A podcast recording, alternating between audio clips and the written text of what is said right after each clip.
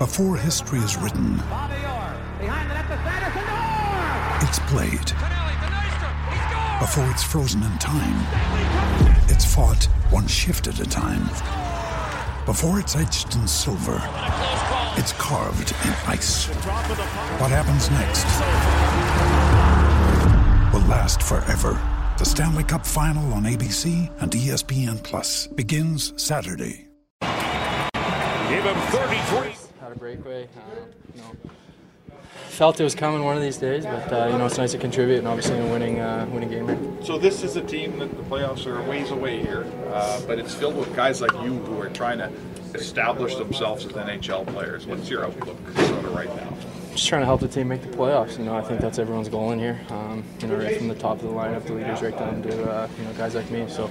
Um, you know, I think we're all kind of banding together. We had a tough game last night, but um, you know, I thought we did a great job, especially back to back. Um, You know, it, it took a lot of courage for us to come out and play the way we did.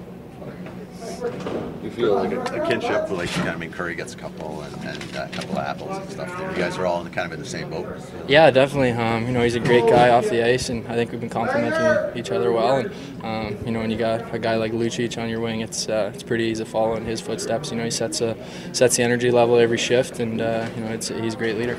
What's it like playing with him? You must have watched him play when you were a kid. Oh, definitely. Um, you know, the, the hits I remember him, him laying on guys, and um, you know, I think last game in Toronto he just missed me and crunched a guy, and I, I, I felt it. So, um, you know, it's pretty special seeing a guy like that on your wing.